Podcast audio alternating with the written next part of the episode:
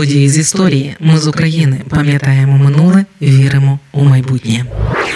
Перший бій із застосуванням вогнепальної зброї в російсько-українській війні відбувся 9 років тому. Для вас же не новина той факт, що війна почалася не в лютому 2022-го і бомби падають на мирні українські міста уже 9 років.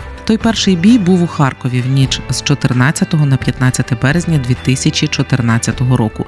Російські сили спробували взяти штурмом із застосуванням вогнепальної зброї будівлю організації Патріот України на вулиці Римарській. Саме у той час почалася окупація Криму, і Росія оголосила про намір провести на півострові референдум щодо входження до складу Росії. Паралельно проросійські сили нагнітали ситуацію у Донецьку, Луганську, Одесі, Харкові, Маріуполі та інших містах. Протести ставали все жорсткішими.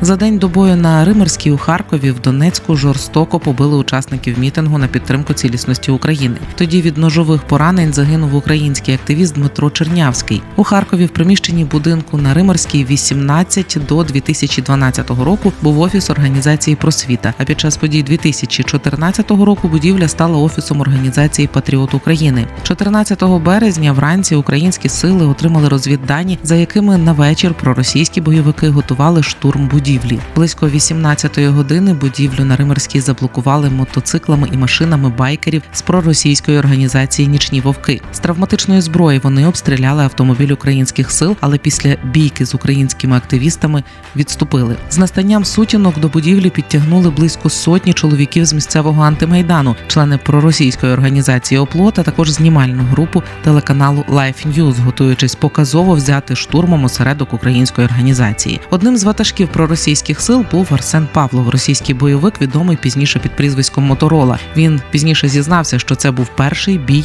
його підрозділу. Район бою очепила міліція, яка, однак, не поспішала нічого робити, просто чекали розв'язки. При першій спробі бойовиків взяти штурмом офіс з вікон другого поверху в їхній бік полетіли пляшки з запалювальною сумішю та світлошумові гранати. Проросійські сили спробували взяти будівлю з чорного входу з вулиці Сумської, але у вузькому провулку їх побили. Вже після цього сутичка переросла у вогнепальний бій, в якому вогонь вели як з боку нападників, так і з боку оборонців. Захисники будівлі мали гладкоствольні рушниці і травматичні пістолети. Проросійські сили мали нарізну зброю, зокрема і калібру 7,62. Російські бойовики йшли вишукувані у колону, коли перший з них Артем Жудов дістав поранення з дробовика. Моторола прикрив відхід колони з пораненими рекламним щитом. Після перших жертв бойовики відійшли. Українським силам вдалося відстояти будівлю.